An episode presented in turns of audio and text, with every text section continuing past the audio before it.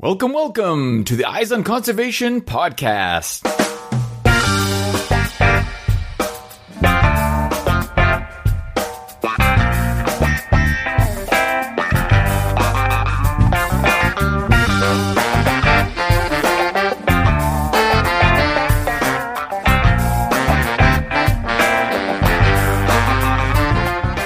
I am your host, Sean Bogle. In addition to making some appearances on the EOC podcast show, we are twisting things up on the podcast show by introducing a variety of individuals to host their own show in their own unique way. Here at Wildlands, we strongly believe that collaboration is key to conservation efforts, and I'm extremely excited to announce that we have added a fresh component to the EOC marquee that embraces all art forms and how these diverse creative mediums can convey conservation information. All of us respond differently to a variety of media. Some of us connect with video and radio, while others may connect to painting, song, or dance. It is important that these issues, actions, and efforts that concern the natural world of our planet are received by as many people as possible. So we introduced the Eyes on Conservation art scene. The Eyes on Conservation art scene, also known as IACAS, EOCAS, in its abbreviated form, is a community where artists can fuse together, share ideas, and showcase their individual works that focus on conservation. The mission of the EOC art scene is a place of unity and raising awareness about wildlife issues, not to mention a place where cool art is created. Recently, we launched the first EOC art scene exhibit at the Les Bois Film Festival, which we co-host with the Treasure Valley Land Trust in Boise, Idaho. Our first amazing collaborators to premiere this exhibit is the Swell Artist Collective and the Endangered Species Print Project. The exhibit is currently on display at the Swell Artist Collective Gallery, which we attended, and this takes us into today's show. The theme of the exhibit is sensitive species, which I know sounds rather ambiguous. We wanted to eliminate the various conservation status terminology that is used by state, federal, and international organizations like IUCN. We believe that all species should be identified as sensitive despite their population status and not only given attention when their populations are in dire straits. The goal of the exhibit is to raise awareness of species in the Idaho and Pacific Northwest region as well as international species and how these species share commonalities as well as connections to all species. Swell artists produced 35 original works of art of these species, and the Endangered Species Print Project presented five art pieces coupled with a map showing their migrations. These two organizations are wonderful examples of an artistic community with a shared love and appreciation for wildlife while inspiring others. During the exhibit, I had the chance to talk with some of the artists, scientists, and contributors. Now let's transcend into the wild world of the Eyes on Conservation art scene. Uh, my name is Kelly Knopf, um, one of the founders of the Artists Collective. So this act, this show that we're doing right now is actually kind of it's something we've done before with other like history entities or like local things. So it fit really well um, to not only have artists produce work that is tied to something in our community, but also educate the, the viewers. Um, we found that having that bit of information with the artwork really helps uh, the viewers kind of attach themselves to it and enjoy it more. So when we were approached by your crew and started talking about this art idea, it was like, man, we have a stable of amazing artists, mm-hmm. and it'd be right up their alley. And put out the call, um, gave them an animal list, and everyone drew out of a hat, random, and uh, everyone was really excited to do it. And now we're standing here, and the room's filling up pretty quickly, and seem to be a great fit for everyone involved. So, so I'm curious: is this is this the first, uh, or is this a the first opportunity for Swell to be a part of a, a strong conservation concept like this, where there's um, it's not just traditional wildlife species that we're painting here. This isn't your typical uh, trout or bear on a pedestal kind right. of thing. This, there's definitely a lot of self-expression from each individual artist. Um, tell me a little bit about the the reaction or the response you got from the community themselves since you oversee see them and like how did they perceive that well, it's funny. It was, this, it was it, it was kind of um, for people that live here in Boise, the artists and the people that have heard about the show and ask questions. You know, they would look at the poster and realize that oh, these are are these really endangered or sensitive species, and they're unaware. I mean, you think about like a bear or certain birds or fish, and you're like, oh, there's so many of those, and you never hear that they're endangered or, or sensitive. So I've talked to a bunch of artists that were just completely unaware that the animal that they were portraying in their art um, is at risk. And same with, like I said, the people coming here, they're going to be very surprised to learn that there are so many animals on that list, and ones that you would just feel like are probably fine because you don't hear that they're on that list. Um, so the coolest thing about this to me is educating the artists and the community, um, and just putting that in their head with an image so they can walk away being like, "Wow, I had no clue that there were so many species in our own state that were in need." Of uh, conservation. So yes, it is the first wildlife conservation thing we've done. Um, we've done some Idaho history shows. Um, we're doing a show with Idaho preservation, which is more about buildings in the future. Um, but we find that that's enough reason to get someone off their couch to see art. Right, right, You know, right, right. you know. Well, that's great. I extend my hand to you. Thank you for Yeah, yeah. really being a part of this. I really appreciate Yeah. um, everything that you guys have done. Thanks very much. Our first artist that we spoke with is Robert S. Hara, who is an award winning tattoo artist and self taught painter. All right. So if you could just um, uh, describe the the piece that you created, and, and and when you were creating that, what was that that thinking process? I mean, have you ever had any connection with wildlife on any um, level in general, or Yeah, I do hunt, I do fish, but but I like conserving, you know, the wildlife, leaving it better than what we go out. I'm not judging you, so oh, no, no, don't- don't- So when we go, I I'm mean, ju- no, we're just having a seriously. When we conversation. out, when we go out, I go hunting, and and you know, you see trash, you pick it up. Right. You know, I mean, people destroy it, but we try to keep it. well, they want to enjoy, they want to enjoy it, but they- they don't Right. respect it, which is a total Right. contradiction. Right. So, but when I did this one, I've never painted a fish before. So I, I thought, you know what, I'm going to try something completely different than what I normally paint. And so I, I, I picked the Chinook. Um, but I, I love the way the salmon look and how they change colors and, and go from the ocean to to the river. You know, it's it's completely different than pretty much any other fish except for a shark. Right. But but I mean, they have their own personality, like all species. They really Right. represent themselves. Nothing else and then is the same. Right, and then trying to get upstream to spawn. I mean, it, it's completely different from going from uh, when they're in the ocean, the color, Right. and then going upriver and completely turning red in different colors. It's bizarre. It's I don't know. I just I wanted to, to paint that where it went from one color to another, in in their their change in the habitat, and it, it's pretty amazing. So, if you would, you know, because these are this is for our listeners. Um, I think it would really help if you could just describe, um, you know, what it is exactly that you know the scene that you painted is. the salmon going from the ocean going up river to spawn. So it's actually changing habitats and it's actually also changing colors. So, and they, they end up dying, you know, after they spawn. So it, it's kind of a bizarre, uh, bizarre life going from, from uh, the ocean to the river and then spawning and then dying. So it's it's pretty cool. I had a lot of fun with this painting. I- Did you did you interact with any other artists? I mean, Nope. did, did you guys do that? You guys kind of just go off Yeah, in your we- cave and then just Yeah. come back with the end result. Yeah, I every you know I work a regular job, but I also when I paint, I, I come home and go into my office, my studio, and then close the doors, and it's by myself. I don't really interact with anybody else when I'm painting. And so now that now that you're here, I mean, what do you think about all these other pieces from your your peers? Uh, it's amazing. I mean, the the concepts and and um, the way that they they paint, it's pretty amazing. I, I love it. I'm looking around and actually bought this one. Oh, you bought this one? Yeah. Really? Yeah, I loved it. She loved it.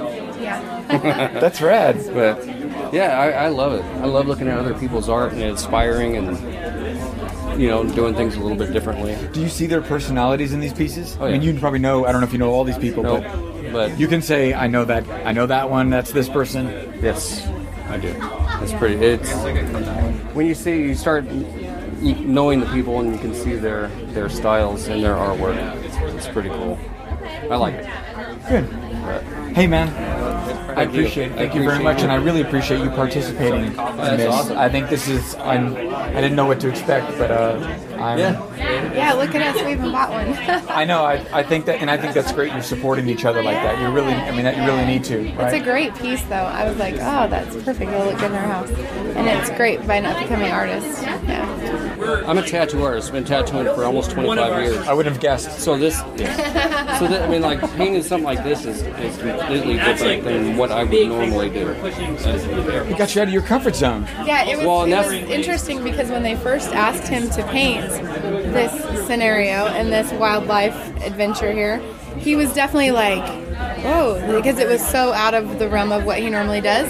But I have to say, this is one of his best pieces. Really? Like Did you hear it turned this? out phenomenal, and I mean he's had rave reviews on it already. We've already sold some prints, um, just from the little bit of that we've put on Facebook, that kind of thing. So yeah, it's turned out really beautiful. So Beautiful. do you think you're going to produce more like this, like yeah. wildlife, and even Yeah. even using Yeah. this, Yeah. this style?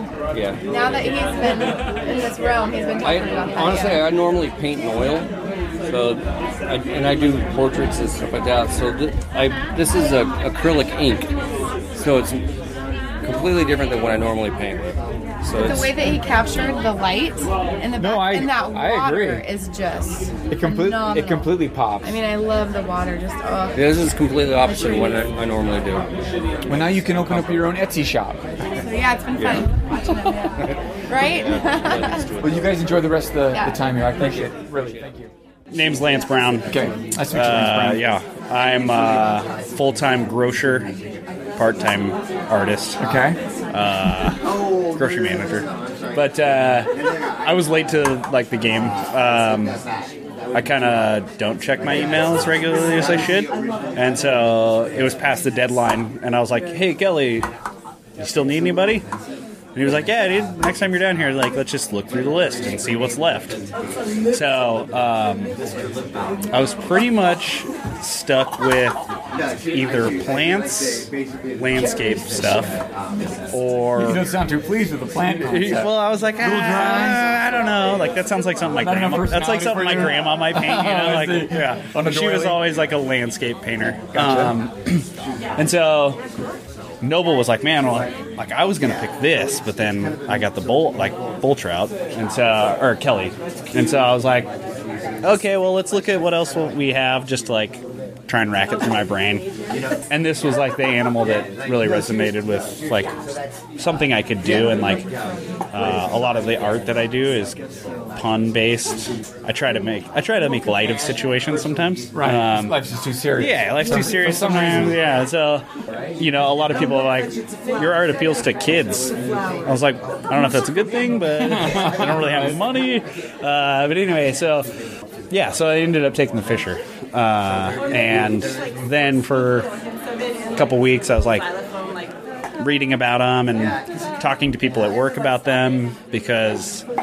You know, I was like, ah, I don't know what I should do. So you didn't know anything about a fisher. Not really. And they're like in Boise. Have you ever seen one, like in real life? now that like after I like talked to a guy at work, I was like, I think I might have seen one, and he was like, I've definitely seen one. Uh, we had like It a sounds like a Sasquatch story. no, but okay. totally- yeah, I've definitely seen one. They exist. Uh, we were at a training out in by the fairgrounds, um, and a couple guys were out there like taking a little smoke break or whatever, and two guys were like, "What the hell is that thing?" He's like, "Dude, that's a fisher. You never heard of a fisher before?" And they were like, "No." Like I was kind of shocked that this dude who was like covered in tats, like he had like Johnny Cupcake tattoo on his neck and stuff, and I was like, "You know what a fisher is?" And I've never heard of this thing. Like, uh, hopefully, he doesn't listen to this podcast. so yeah, he was like kind of telling me, he's like, "Yeah, dude, I've seen him like in Boise, and I think they live close to the river." And yeah, and then after like kind of like getting stories from people, I was like, uh, another kid had asked me to do a, a sep- a different Star Wars painting, and I was like, and Carrie Fisher had just passed away, so she's she's extinct now, and it just made sense, you know, like be careful, or you could, She beat the fisher. yeah. Wow, that is. So, and I thought like Fisher, Fisher. It was kind of hard to not do it, you know. After I, right. after that like came into my mind, I was like, yeah, this is what's I have to do this. So now that you, you, you've set the scene, let's come over to the piece and then d- describe for our listeners what exactly you're referring to as far as this pun. Like, describe what a Fisher looks like, and describe exactly what your interpretation was of that. So Fisher is like a larger weasel rodent, and then Carrie Fisher, obviously Princess Leia. So I got Princess Leia in her standard position with her shooter, and uh, switched out her face for the head of a fisher, of a Pacific fisher, um, with a nice like. Uh, Kind of based it off of like the most iconic photo of Princess Leia that I could find, um, and just switched it out. It's the so it's the it's the gun to the chest, and, and it's the uh, the Carrie Fisher typical buns on either side. Oh, yeah. that somebody got in trouble with the Cinnabon thing. yeah, right. So, this experience for you, um, apart from you know you, you poked a little bit of humor, which I think is absolutely fantastic. If you've never, I mean, uh, this is a new concept for you to be painting uh, sensitive species. Yeah.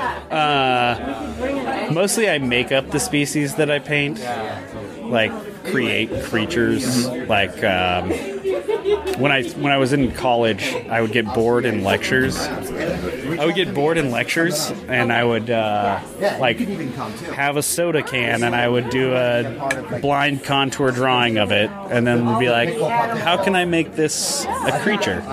Um, so yeah, so I, I kind of did that, and then, um, but I have kind of personified animals before. Um, that's obviously not something that's like super new or original. There's a lot of people who do it, but um, yeah, I probably would have never done this had I not been invited to. So you you Be a part of the show. You did learn something from this, and um, I mean, what is this? As far as like you know, I don't know where you stand in the world as far as uh, knowing what species are in your backyard. Obviously, you're at this show right now, and you clearly are surrounded by all the species that are in your backyard. Um, tell me how this the setting and the scene and being with your peers um, you know how are you how are you taking this all in I mean what is what is this mood and this vibe that's here amongst everybody I mean are, were, were people very eager to do this this this concept and then now that we're standing here with these you know the the pieces the completed pieces you know what what is the mood right now not only for yourself but you know is this something that um, speaks to i mean are you are you seeing some of the reactions from the people that are coming to view Yeah, I think so. you any feedback? Um, a lot of yeah, I mean, a lot of people are like, man, I like what you did there with the pun. Uh, that, that's the feedback I've heard so far. A lot of people, but, you, but you would have to know what a real yeah, yeah. pacific fisher is Exactly, get yeah. the pun. And I think people kind of looked at it and were like, uh, and then they see like the tag and they read it like, oh, okay, I, I get it. Right, right. Um, so uh, yeah, I think it's. I mean, it's definitely eye opening. Like,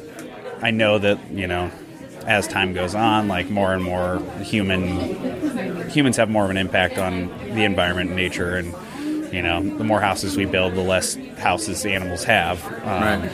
And unfortunately, that's like how it moves in the future, you know, unless we're going to stand up and do something about it. But I think it's very eye-opening to like see all of the this imagery of animals that are, you know, threatened, endangered, um, borderline extinct. And I think it's eye-opening just to see like what's in Idaho um, and and how much we we we have to lose. You know, you lose. Uh, I can't remember the word they used for it, but uh, like a a primary species within that ecosystem and its overall effect on everything else. It's like it's like how Einstein said, "If the bees go, we go," sort of deal. You know, like Right. they do most of the pollination of the food humans eat, and so it's like you know, even that, just like man, losing one species could have that much of an impact on the world around us. right cool Yeah, it's pretty, it's pretty crazy. well great man So my name is Julia Green. Uh, I've been, have been, I don't know, I guess an artist. I've been drawing and painting and stuff my whole life, and I kind of decided, like in high school, that I really just wanted to pursue that. And so I decided um, I would go get my BFA in illustration. And so I went and did that, and I never wavered from it. Like I was really set on Really? going into that field. So it's, it's been yeah, it's narrow. no, yeah, so yeah, I never wavered from it. I never changed my mind. It was like I just was dead set on it. And so, uh, yeah, here I am. I mean, I, I do a lot of illustration work. I do some design work. I have a day job as a designer. Um, but it still has some like illustration parts to it, so that's good. So essentially, t- um, tell me um, what that what the process was like. What, how did you, how did you come up with your, um, you know, getting involved with this type of show? Like when you first heard about like Swell wanted to make a show about conservation and the local species, Yeah. um, and their sensitive uh, stage. You know, what was going through your mind when you, you first heard that? Um, and like, as far as I don't I don't know what that process is for you. When you're like, okay, this is my subject matter. Yeah. How am I going to digest, process, Yeah. and you know? Yeah, definitely. So uh, I help run Swell. Um, I'm not here during the day, but Kelly and Noble are the ones that really take on the art show themes and then kind of ask me what I think or just like decide to do those shows. Um, I do a lot of I make a lot of animal work anyways or animal themed artwork and so when they told me about this I was excited about it um, I like doing art shows that benefit things that I appreciate you know Well, let- Idaho and wildlife Let me ask you this then. So, if you if you've already had a, a strong focus on animals, Mm-hmm. why is that? What what is that personal uh, interest or that attraction? Uh, I don't. I've never like pinpointed that exactly. grow up with animals. I grew up with animals. Yes. Um, I, I think especially in Idaho. I mean, who doesn't have pets here? I feel like Idaho, like everyone has a pet or pets growing up. Mm-hmm. You know, I've I've had dogs and cats, and I remember I had one of those little uh, crabs. Um, Hermit. Hermit crabs. Yeah, when I was a kid, I had hermit crabs and hamsters and. Um, all those little animals that little kids always have growing up. What about up. anything else besides domestic creatures? How about like did you, you know, go hi? I, was like, wait I wish. These are all pets. Or I wish. I know. Yeah. Um, so, but I think that I've always wondered, like, if you look at my work, it's described as like cute or adorable. Do you like those terms? I don't. I don't mind those terms. I think that's a very like easy way of describing my work. Um, I know that I've always thought about like what does that mean, and I think it comes down to uh, people are drawn to things that are vulnerable, and things that are cute have like this sense of meaning, um, like baby-like or infantile, and something you have to take care of. Which I think could draw itself back to animals, things that are like seen as like you have to help it. That could be like one way of people I think liking animals. Um, I always think about that about my work. Like, why do I draw that way? And I haven't haven't really unlocked why I do what I do. Um, I'm drawn to drawing in a certain way, um, but I've had long discussions with my other artist friends, and I haven't unlocked that code Maybe yet. you're vulnerable. And yeah, you wanna be maybe that's what. of. Yeah, some, who knows? Yeah, I don't know why I'm really drawn to that, um, but I have had long discussions about that, like. Things that are cute are seen as vulnerable, and people want to take care of it. And I would describe a lot of the things in my, a lot of the imagery in my artwork as that.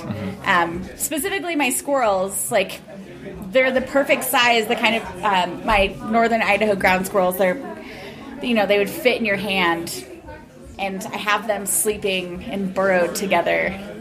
So it's a very like soft, touching moment. I guess is how I would describe that. Um, and I, I mean, when I Kelly kind of assigned that art, that animal to me just because he knows that I like squirrels, and so uh, I was just reading up on them, and and that's how I decided how to draw them. Um, you know, I, I read that they hibernate for eight to nine months of the year, and um, it was something like they only mate for two hours out of the year, and I was I kind of thought that was like really funny and, and weird, and that they, you know they just burrow and that their habitat's gone, and that's why we're losing them. So that's that's kind of just when I that's I was just picturing these little ground squirrels sleeping all the time, um, and just being like yeah, just hibernating. So that's kind of what my piece, what I wanted to do for my piece. Um, but I always give kind of a, a, a more like whimsical take on it. So they have sleeping caps and they're under a blanket, which is not real life, obviously. But I mean, you know, when I look at this, it feels very Christmassy. oh, I can see that. It, yeah, it's got the it's got these nice like little uh, foliage patterns on there, which are indicative of a wreath or something. Mm-hmm. Yeah. and then you've got the. Uh, the, the sugar cane. Yeah, uh, yeah, sheets, it is- yeah, it does you know, look a and these like almost that. look like these cheeks look like ornaments in my in my mind. And Oh, I, yeah. I mean, I, Yeah, I, huh? power of suggestion. It's Yeah. all open to interpretation. Yeah, definitely, blah, blah, blah. definitely, yeah. Um, but I mean, it, it felt very. It felt very Christmassy to me, which of course is a warm season. yeah, It is you know, obviously not se- like the season itself, but Yeah. the, the holiday portion of it, and that does contribute, like a subliminal like Yeah, I could definitely see feeling that. of like, oh, okay, so they're cozy. Yeah. maybe it's Christmas Eve. Okay, Yeah. we can build a whole story behind this. yes, yeah, yeah. Um, so when you when you know when you were doing this, um, obviously you you you have you've had that emotional process that you would use in order to create this because you've always drawn animals Yeah, and squirrels yeah. in particular. Um, but I'm wondering. Um, you know this particular piece, because it, it's representative of a bigger show and a message. Mm-hmm. Um, how did how did that resonate with you internally as far as like okay you, you know this is more than you just drawing a bunch of cute squirrels like definitely. these squirrels are not just any type of squirrel they're Yeah. not only regional Yeah. but they are at a sensitive stage as far as survival you know Mm-hmm. Yeah. like ex- explain that type of connection you know like did you did you connect differently with your subject matter than you have in the past Uh, definitely. I think uh, one like the research. Like, I don't always go in depth in research on an animal. Like, I might see an animal that's cool looking or a cat or something. I'm not going to necessarily research that cat Right, to like right. the ninth degree. This I did. Like I. One, I looked up northern Idaho ground squirrel versus southern Idaho ground squirrel. and what did Um, you find They're, they look the same. That was what that And was what the about funniest. the survival status Uh, they're well, they're both they're both sensitive species. okay. and, what, and, and why is that Well, I think it comes down to habitat, right? Like so fire. habitat loss? Yeah, habitat loss from fire and from um, uh, human encroachment human encroachment. Yes, Right. that's the proper term. Um, uh, even though they both live in very different climates, I mean, northern Idaho is very different than southern Idaho. So the southern Idaho ground squirrel is much more deserted and right right uh, those kinds of. Bur- or, Yeah, just a different environment Yeah, different environment. Um, I kind of think too, though, that it probably doesn't help that they hibernate so much and only mate for like two hours out of the year. I was like, well, you're not helping yourself. That's kind of Where's what the I bang was. for the buck? Yeah, I was like, I was like, we'll start mating more squirrels, or something's gonna like something's gotta give. So, I kind of, I, I did. I do feel like with this, I definitely got a chance to research a specific species, and I think that's really interesting.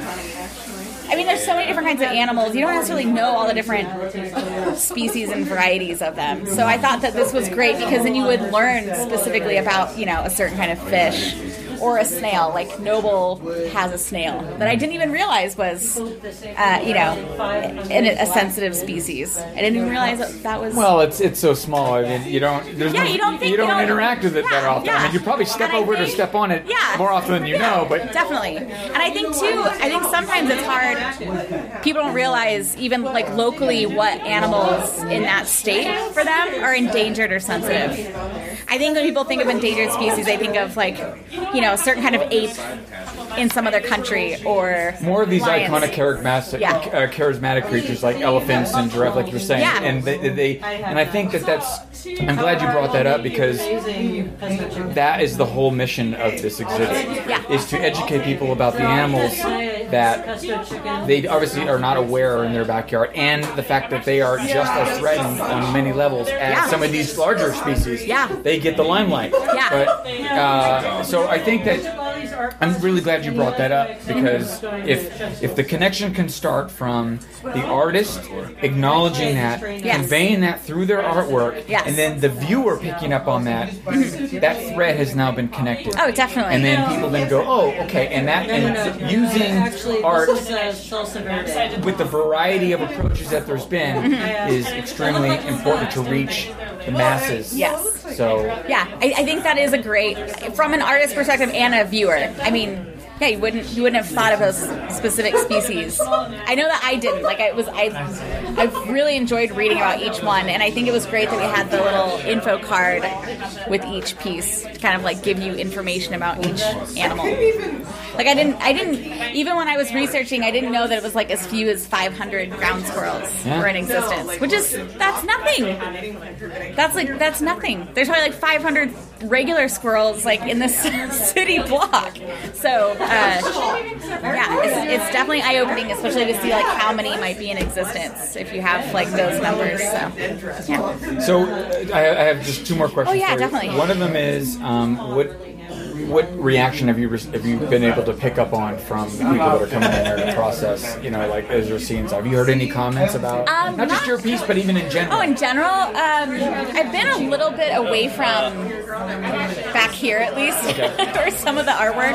Uh, I know that I've seen a lot of people reading the info cards and finding a lot of interest in That's that. yeah, good. yeah, they definitely are doing both. They're like looking at the artwork and then they want to read about that specific animal. So I think that has been successful. Um, I can't, I can't think of any comments specifically about the artwork other than just you know liking certain things about the work or connecting facts with like some of the some of the stuff that's represented in it. But yeah, well, in the future, when you're producing pieces, especially because you're probably going to paint more squirrels in your yeah, yeah. Uh, you know, is this is this give you a different perspective when you're painting? Is this going to make you? Is this like a, added a whole nother layer when you're doing it? Like it's not just cute anymore. It's Yeah, not just a comfort definitely. animal for you. Yeah. Mm-hmm. Like, you're like, wow, okay, I'm essentially drawing. I, I learned something from this, and I'm essentially like maybe all my squirrels are that. Maybe this, maybe you were like meant to draw the squirrel. Yeah. you could be could the spokesperson for Yes. the squirrel. Yes. you're going to be the crazy squirrel lady. It definitely it definitely made me think like I should research, do more specific research to different species, and really see like the differences between those animals. So like if I do want to draw a squirrel, instead of it just being like a generic squirrel, Uh-huh. you know, research like oh where would like what kind of species would it be, or what do I want to focus on? Right. Because there are a lot of squirrels out there. If I want to stick with the squirrel, That's right. you know, Well, you have a lot. Yes, I do have a lot of options. And I've never drawn a ground squirrel before, which is a lot different than like a tree squirrel or whatever, however they're called. They have like the shorter tail, like smaller ears, and And I would yeah. say that when I knew him, Well, I, yeah. I think you should check out uh, a, a Kaibab squirrel, the ones that they're like in the, the southwest region. okay, yeah. They are very animated looking because they Really? you look at them and you you couldn't believe. I mean, I find it hard to believe they exist like in North America. They, Yeah. they're at this exotic because they have these very long tufts Oh, yeah. I think the actually, ears. I think about it. Really, I've seen them. really long tufts, Yeah. and then they have uh, a white patch um, that really stands out. So when you see them jumping, it's like, is that what is that a squirrel? Yeah, like, what is that? Because it has all these exaggerated features. Yeah, yeah. Um, so, anyways, anyways. Yeah. Um, let's just say if you were talking to a bunch of school kids, Mm-hmm. okay, and they were coming. Through, I mean, I would love to have kids come through here Yeah. to look at this sort of stuff. Um, you know, what would you hope that they would learn from that, or what would you say to them um, about you know art? You know, and then and conservation, wildlife, and Yeah, just the how it's, yeah. it's actually okay. Art and science are like brother and sister. Oh, definitely. There, I mean, there's so much history behind that. you know, because some of these kids will not be involved in either or. Yeah. M- Some might be more one or the other, Mm-hmm. but you know, how would you speak to them coming from now that you've done something like this Yeah. with a strong art background? yeah, yeah. Um, as far as like what they could do. Yeah.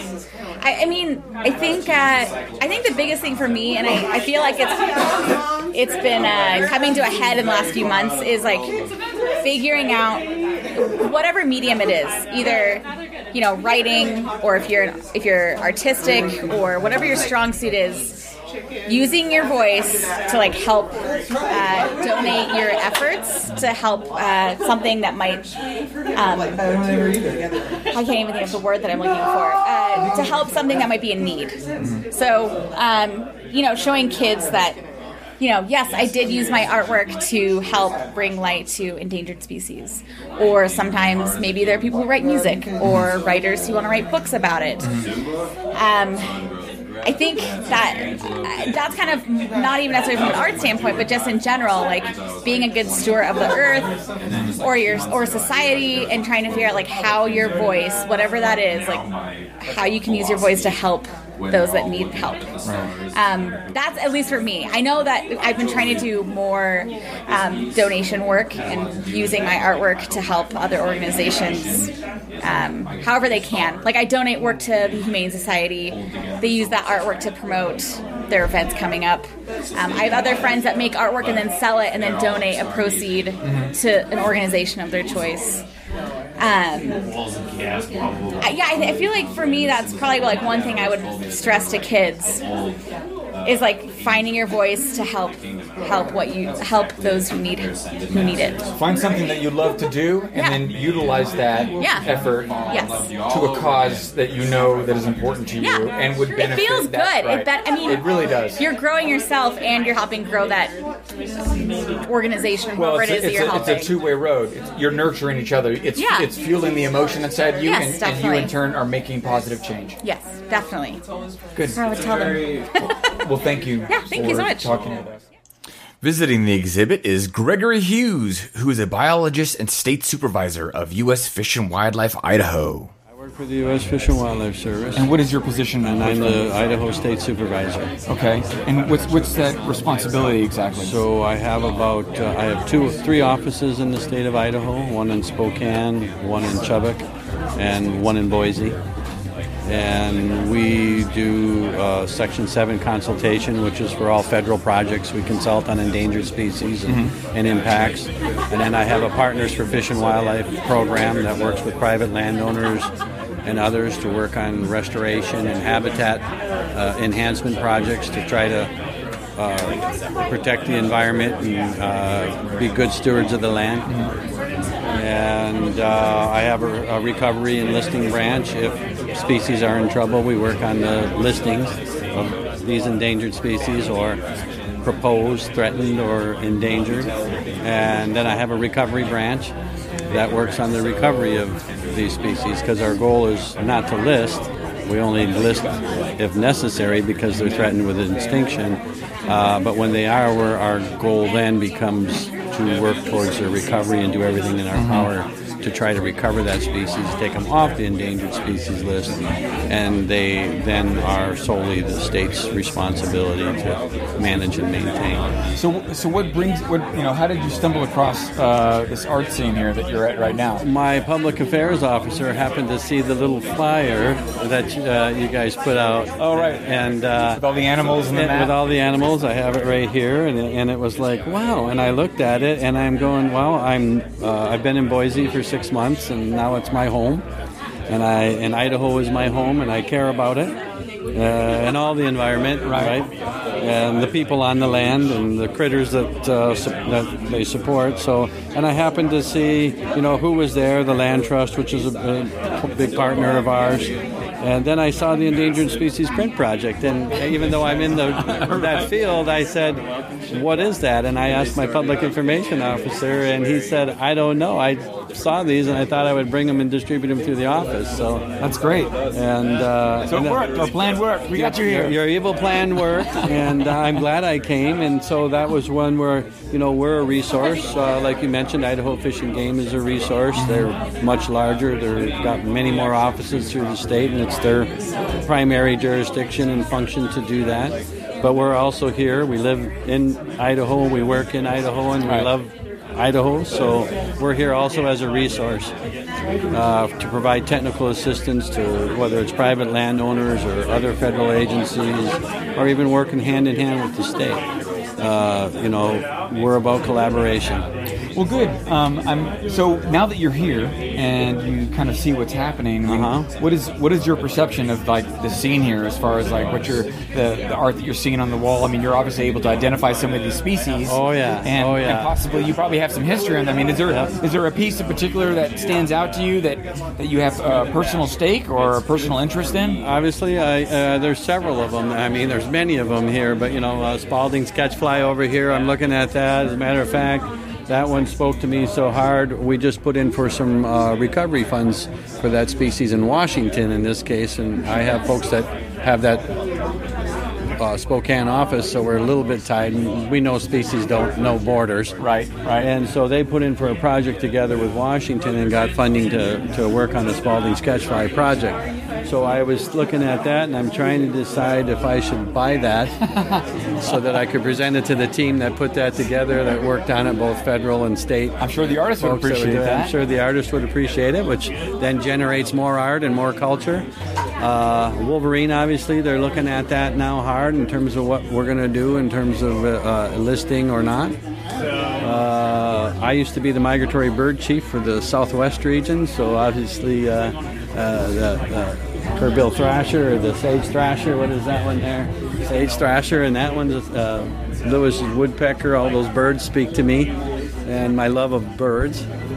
Uh, and then uh, there's a really cute, I mean, adorable picture of uh, North Idaho ground squirrels nestled in their bed in their underground labyrinth. And, you know, uh, from you and I discussing this, it was like you just gave these artists, you know, and some didn't know much about the species or its, or its ecology or history, and they were able to then kind of in, do their own interpretation. Right. And uh, it turned out really cool. And uh, and all of them, you know, it. it uh, as you said, it challenges if you come from it as a ologist, pure biology. You know, uh, either we have these uh, perfectionists, right, that has to be in, in anatomical detail, or an abstractionist, and I'm more of an abstractionist, so I like it if it tells me something, and Right. then I have to kind of interpret it myself as to what's it mean, what's it, what's it making me try to think about, and so It's engaging at that point, right? it's, yeah, it's engaging, captures. You know, there's some, and, and I got, and it's it's all it's individual, and I know that. There's some that just kind of draw me in, and uh, you have over here a pair of eagles. I can't remember. It's like tumbling to the sky or tumbling to the ground. right. These guys right So here. I I know since I know the biology of eagles, that's a courtship. And so they lock their talons and they come tumbling to the ground. And I think so that, as a particularly a raptor guy, that I'm interested in uh, hawks and eagles and that. I stuff. absolutely love your commentary on some of these things because I think a lot of people they're not you know because you're coming from a strong science background, your your interpretation is is much different for you to digest this information. I mean, of course, yes, a lot of this stuff is abstract in, in a lot of in a sense. Those that don't have a background may just take it as art. But what's great, you know, the fact that we have these little info cards kind of gives them a little more insight. Like, oh, okay, now I can piece some of this together, you know, with some splashes of pop culture in there. Exactly. So uh, take the Spalding's catchfly one at one. First, time, uh, when I first saw it from a distance, I had to, it pulled me in, and I said, "Well? It has a, a shovel and farming and a tractor." And, and I thought, well, those are kind of threats. Why are those within the picture of with Spalding catchfly? And then when you look at the placard underneath it, it speaks to those threats. So it's incorporating the threats right into the species that's there, and it's like, wow, that's kind of cool Right, right. and uh, and it's a nice way to show it in a picture, or in this case, an artistic piece. Well, a lot of, a lot of words end up bleeding together and and whatnot, and people, Yeah. you know, they having a pictorial uh, image with a message in there is is uh, just another way to convey that. I mean, and this this doesn't necessarily uh, mean that it's, you're speaking to a child here. I mean, this is A- absolutely not. But you could be fooled by it if you didn't, if it doesn't draw you in and you look at the details. well, it gets your yeah, it definitely pay attention to detail and also gets your gears turning and actually process that and like think Yep. think about what you're looking at as opposed to just like oh that's just another image or Right. um, and then some are more, you know, some are subtle, some aren't. The steel head with a steel head, right. to capture your, your imagination right away. Uh, I, I, I just I've been walking around looking at them, and I have to go back because something pops in. I go, oh, I gotta go back and and look at that and uh, see what did I miss? Right. What, what what's in there that I'm Well, missing? you know what that means? It means if you need to buy everything, so you can you can look at these every day in your own living room. Absolutely, absolutely. And uh, cool. there are some gorgeous pieces here, and people have really done a fine job of ter- interpreting what they think of the list of endangered species that you've given them to work with, and I think it's amazing. Well, if you have the opportunity to talk to any of these artists, you should tell them just exactly that. I think they would I will- appreciate I'll, that. I'll do that. Thank you. So I'm David Roberts from Bitter Creek Ale House, and we are at the Swell Artist Collective. Uh, it's the Les Bois Film Festival, Idaho Endangered Species Art Showcase. I don't know if there's a succinct title or not. I know But it's probably like eight acronyms, is what it is. yeah, so I'm like, I think I got all the big themes, maybe. Um, but Bitter Creek Ale House connected to the event um, just because we, uh, so we've been open for 21 years, and in about 2010, uh, our owner Dave Krick uh, went to a uh, a food industry conference, and he um, was just like really struck by how much consumption was associated with the food industry. And it occurred to him that we could be uh, a model for how restaurants could be less consumptive, just because, like, as human beings, like, you know, we're con- we consume stuff, and like one of the most like, you know, kind of specific ways that we consume stuff is like when we actually eat and drink things in a Right, restaurant. right, we, right. we have the opportunity to make that process more efficient. Um, and so when he came back, he uh, started exploring ways to make us more efficient, and that included just like uh, cultural changes, like you know, uh, helping the kitchen to understand ways that we could use less water and like how we dethaw things, etc. Um, we started trying to um, find food that was located closer to our restaurant, just because then there's like you know less energy associated with the way that it's Cut down on processed. transportation costs, fuel, ex- yeah, consumption. Um, yeah, but then we also just felt like you know that we also like from a cultural standpoint of like representing the place where we come from, and by serving food that comes from the place where we come from, we're you know giving something to our guests that Right, is like you know what we are about, and we like our city. So um, we also in that same time, 2010, we started uh, composting in our basement with worms. So we've got a big bin that uh, has a bunch. They're called red wigglers. They're like a specific type of composting worm, and they take all the uh, organic compost from our prep kitchen. So just produce, no meat, no dairy, no animal protein products.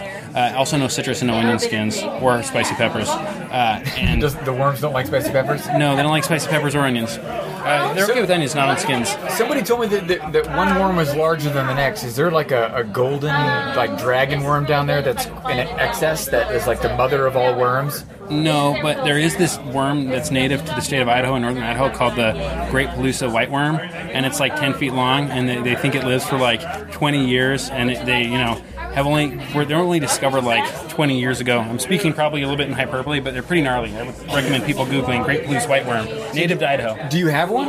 In, What? the, in, No. the, in the bin? No. No, I think they only live in the wild because I think they burrow like way deep. Because it gets cold, and so to not get cold, they burrow very deep. You know they made a film about that. Great Palouse white worms? Well, I don't know if it's necessarily that, but there was a movie that I watched on called The Lair of the White Worm. It was a very abstract, like that like now. almost satanic type film. Yeah. About vampires. Anyways, you should check that out, man, because that might you know like Trigger something. feed the need or something like that. Yeah, yeah. So, anyways, um, so tell me exactly uh, how you became connected with, with this art scene here, because the way I see it is that uh, it's not it's not just refreshing to hear that type of approach for an organization, uh, you know, like yours to do, but also beer is also art. It's Yeah. also a craft. It's about adding ingredients and, and, and trying to tell a story, a flavor, right? So, um, how how did you become involved with this uh, the swell concept? Um, well, as I mentioned earlier, we are super proud to be Boiseans, and we've been here for 20 years, and we try to do lots of things that um, help us promote. Like, I think the, the highest compliment you can pay to us as a restaurant, beer bar, um, is that you, when people come to visit you from outside of the, your, like you are a proud Boisean, and when your family comes to visit, the first place you take them is Bitter Creek Ale House because you feel like it represents you know, Boise as a unique, distinct place that's culturally relevant. That's not Portland or Seattle. And I feel like a lot of times some Boiseans have a kind of like you know a little bit of an inferiority complex because we're like a bigger city. But I want them to feel like they can be proud of certain aspects of it and Boise be part of that. So uh, a way that we do that is by supporting things like you know local art, local music, local food, local beer, local wine to the best of our ability. Now that being said, we don't think that like by virtue of being local, something is also good. We try to pick the best of what's local, and I don't know if curate's the right word, but present you know the best of what's local in ways that you know give someone a sense of what Boise is compared to some other place. We don't want to be just a cookie cutter restaurant that just Right, like right. serves food that came out of a bag and you know presents art that was designed in a corporate headquarters sort of thing. Okay. Well, my final question is like, so what do you, what does it, what does it feel like to be in an environment like this? Um, you know, representing who you represent, uh, and then being immersed uh, among, you know, a variety of artists that, uh, you know, kind of share. I mean, this the camaraderie, I guess, is what I'm shooting for. Like, what does that feel like to be part of a community, um, tight knit community in, in like a place like this type of setting? Well, it's just exciting to see the uh, the support that the scene's getting. It's also exciting to see that people are you know super enthusiastic about supporting um, you know our natural resources, uh, and I, I feel like that makes sense because again to like beat a dead horse or whatever. I think that goes back to part of being like a unique, a uniquely Boisean is like we're very proud of our you know access to these you know wild places and scenic places and you know you know outdoor recreation and so it's uh, exciting to see these types of like collaborations happen between art movement and a brewery and a restaurant and you know a nonprofit uh, Well, good. Okay. Well, that's it, man. thank you so much We really had no idea how this exhibit was going to turn out since everything was left up to the artist, but I can say that this organic approach conjured really dramatic results. We were blown away at the caliber of art, but even more amazing was the interpretation of each species by each artist. Some artists had never created wildlife art before, and after hearing about their experience was compelling to me and an awakening for the artist. You see, this is what it's all about. Connecting people to nature and drawing that thread and connecting all of us. You cannot create art from a book or a web page. We all inevitably have some sort of exposure to nature. The artistic expression comes from an intimate experience with nature, even if the moment was brief. There's nowhere else that that seed of nature can originate and the birth of creativity can pronounce itself. The other moments we witnessed was the support of a local business that adopts conservation approach to how they operate as a business that is mindful of preserving our planet by minimizing their footprint. It was also so refreshing to see the support of the local community and wildlife agencies, which solidifies unity. If we just witnessed artists and onlookers connecting to nature through this exhibit, then the mission of the Eyes on Conservation art scene has fulfilled its goal. Creating content to deliver a conservation message can be expressed in so many ways. At Wild Lens, we make videos and podcasts to engage people about our planet and all the biodiversity that live on it. There are so many brilliant and colorful artists out there that use their passion and talent to also communicate issues surrounding the survival of our natural world. We want to help create an environment where we all can come together and share our love for art and wildlife.